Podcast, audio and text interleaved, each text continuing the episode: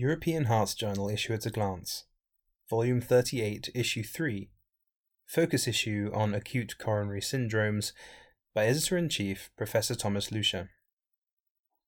Outcomes of Acute Coronary Syndromes Clinical Presentation, Gender, Inflammation, and Cell Therapy. Acute coronary syndromes still account for most of the morbidity and mortality in Western countries. Thus, research in this area of cardiology is still needed. The most recent developments in the past year are summarized in a special article, The Year in Cardiology 2016 Acute Coronary Syndromes, authored by Filippo Crea and colleagues from the Università Cattolica del Santo Cuore in Rome, Italy. 2016 brought several studies on the pathophysiology of acute coronary syndrome, on the role of basophils and eosinophils. New puzzling data have also emerged on the mechanisms of very late stent thrombosis and the role of neutrophils in ventricular remodeling. Novel information has been published on the early diagnosis of acute coronary syndromes using high sensitivity troponin and the role of new exciting biomarkers and clinical scores on risk stratification. Furthermore, the duration of dual antiplatelet therapy and on the management of the growing population of octogenarians have attracted a lot of interest. Finally, new interesting information has been published on the outcome of specific patient subsets. Commonly, Acute coronary syndromes are caused by either plaque rupture or erosion of a major epicardial coronary artery. However, some patients present with symptoms, ECG features, and biomarkers compatible with an acute coronary syndrome, yet coronary angiography does not reveal significant stenosis or occlusion of a coronary artery. Stefan Agewall and colleagues from the ESC Working Group on Cardiovascular Pharmacotherapy address this issue in their current opinion ESC Working Group position paper on myocardial infarction with non obstructive coronary arteries, MINOCA. They note that myocardial infarction with non obstructive coronary arteries is a heterogeneous entity with a prevalence of 1 to 13% of all patients with a clinical diagnosis of acute myocardial infarction associated with up to 5% risk of death or recurrent myocardial infarction over one year. The authors propose several potential etiologies that need to be elucidated by a commonly agreed diagnostic algorithm. Rational treatment follows from an etiologic diagnosis, since therapy that may be appropriate for one cause, for instance anticoagulation for embolic infarction or calcium channel blockers for vasospasm, will not be appropriate for all myocardial infarction with non obstructive coronary arteries patients. For patients with a myocardial infarction with non obstructive coronary arteries without an obvious etiology after initial evaluation, including echocardiography, the authors recommend a routine examination with CMR imaging. Multi-center clinical trials of diagnostic and therapeutic strategies are needed to broaden the evidence base of this disease entity as their results will have great impact on both treatment and prognosis of such patients. Over the past decade, more men than women have shown improved outcomes after acute coronary syndrome, which raises the question of whether sex specific differences in antithrombotic treatment patterns and response to treatment exist. In a clinical review entitled a review of sex specific benefits and risks of antithrombotic therapy in acute coronary syndrome, Tracy Wang and colleagues from the Duke University Medical Center in Durham, North Carolina, USA, note that differences in presenting clinical characteristics, pathophysiological profile, and disparities in treatment may contribute to this outcomes discrepancy. Analyses of large trial and registry data suggest that male and female acute coronary syndrome patients experience similar benefits from antithrombotic therapy without significant difference in treatment utilization rates, yet women are consistently at higher risk of bleeding compared with men. Bleeding may result in antithrombotic treatment disruption, which increases the risk of long term thrombotic events. Additionally, female acute coronary syndrome patients are more likely to receive suboptimal medication dosing and have lower rates of long term medication adherence. These differences have significant clinical implications for women, indicating the need for strategies that will optimize initial treatment and long term management attuned to these recognized sex specific gaps. The remaining mortality, despite all progress made over the last decades, warrants research into the causes of this treatment gap. In a clinical research article, one in four major ischemic heart disease events are fatal and 60% are pre hospital deaths, a national data linkage study. Corina Grey and colleagues from the University of Auckland in New Zealand aim to determine the incidence of major ischemic heart disease events that are fatal and where they occur in an era of rapidly falling ischemic heart disease mortality.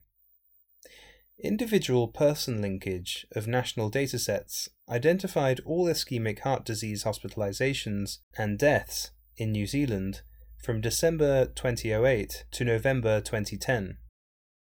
Outcome measures were obtained in individuals 1. hospitalized with ischemic heart disease and alive at 28 days, 2. in those hospitalized with ischemic heart disease who died within 28 days, 3 in those hospitalized for a non ischemic heart disease cause who died from ischemic heart disease within 28 days, and 4. in those not hospitalized who died from ischemic heart disease. 37,867 ischemic heart disease hospitalizations and 9,409 ischemic heart disease deaths were identified using the broad ischemic heart disease definition. Approximately one quarter of ischemic heart disease events were fatal. 4% died within 28 days of an ischemic heart disease hospitalization, 6% experienced an ischemic heart disease death within 28 days of a non ischemic heart disease hospitalization, and 14% were non hospitalized ischemic heart disease deaths.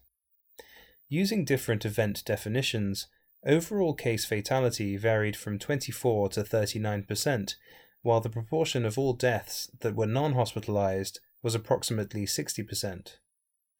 40% of deaths were first ever events that manifested as non hospitalized ischemic heart disease deaths. Thus, about one quarter of ischemic heart disease are fatal, although the proportion is dependent on disease definitions and age.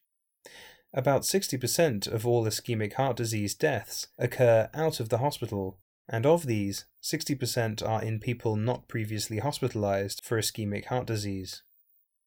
These provocative findings are further discussed in a thoughtful editorial by Annika Rosengren from Sahlgrenska University Hospital at Östra in Gothenburg, Sweden.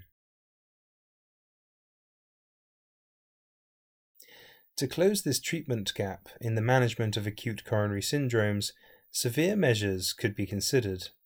First, improved resuscitation for those dying out of hospital, second, anti inflammatory or immune modulatory therapies to minimize myocardial damage and remodeling, and finally, stem cell therapy.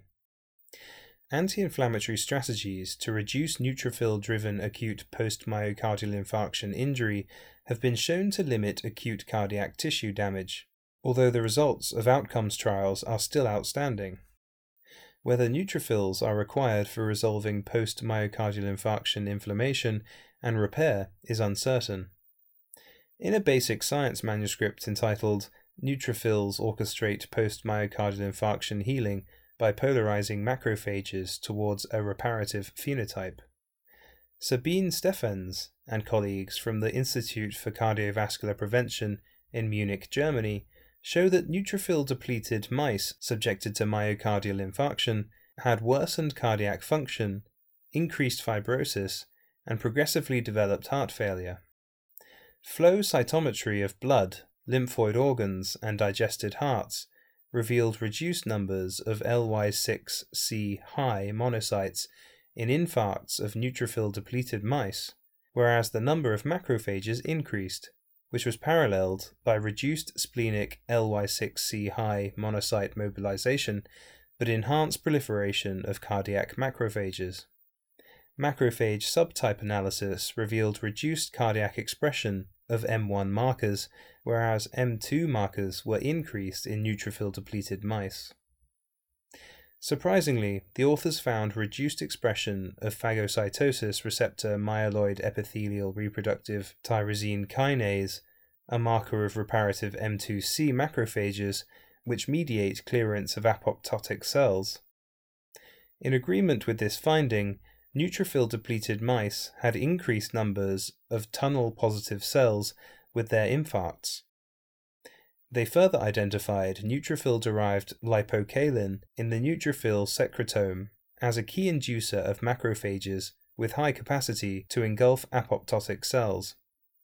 The cardiac macrophage phenotype in neutrophil depleted mice was restored by administration of neutrophil secretome or neutrophil derived lipocalin. Steffens and colleagues conclude that neutrophils are crucially involved in cardiac repair after myocardial infarction by polarizing macrophages towards a reparative phenotype. Therapeutic strategies to reduce acute neutrophil driven inflammation after myocardial infarction should be carefully balanced as they might interfere with the healing response and cardiac remodeling. These interesting insights are put into further perspective in an editorial by Matthias Nahrendorf from the Harvard Medical School in Charlestown, Massachusetts, USA. Another approach to limit the consequences of acute myocardial infarction, such as remodeling and pump failure, is intracoronary cell therapy. In their EHJ brief communication, Intramyocardial Stem Cell Injection, Gone with the Flow, Joost Sluijter and colleagues from the UMCU in Utrecht, the Netherlands, visualized the real time dynamics of intramyocardial stem cell injections. Their results show a massive, immediate washout via venous drainage, accounting for the low retention. The use of carriers reduced this outflow. Nevertheless, these findings put in doubt the recently employed approach of intracoronary infusion of progenitor cells. Hence, new approaches, as outlined in a recent position paper, must be developed in order to improve the current minimal effects of the so called stem cell therapy in patients with acute coronary syndromes. Naturally secreted nanovesicles known as exosomes, are required for the regenerative effects of cardiosphere derived cells, and exosomes mimic the benefits of cardiosphere derived cells in rodents. Nevertheless, exosomes have not been studied in a translationally realistic large animal model. In a basic science manuscript, exosomes secreted by cardiosphere derived cells reduce scarring, attenuate adverse remodeling, and improve function in acute and chronic porcine myocardial infarction. Eduardo Marban and colleagues from Cedars Sinai Medical Center in Los Angeles, California, USA, sought to optimize delivery and assess the efficacy of CDC secreted exosomes in pig models of acute and convalescent myocardial infarction. In acute myocardial infarction, pigs received human CDC exosomes or vehicle by intracoronary or open chest intramyocardial delivery 30 minutes after reperfusion. No reflow area and infarct size were assessed histologically at 48 hours. Intracoronary exosomes were ineffective, but intramyocardial exosomes decreased infarct size from 80% to 61% and preserved left ventricular ejection fraction.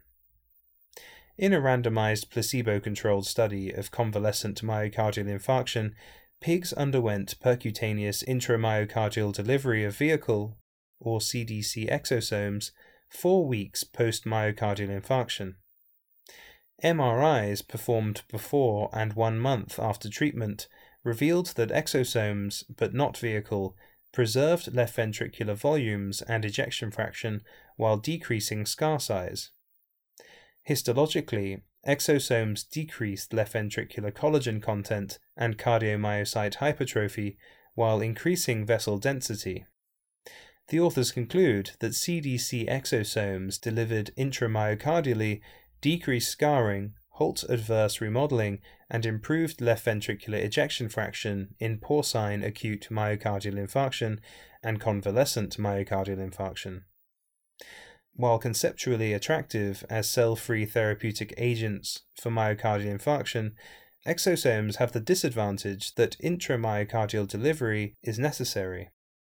These experimental findings and their clinical potential are discussed in an editorial by Raj Kishore from the Temple University in Philadelphia, Pennsylvania, USA.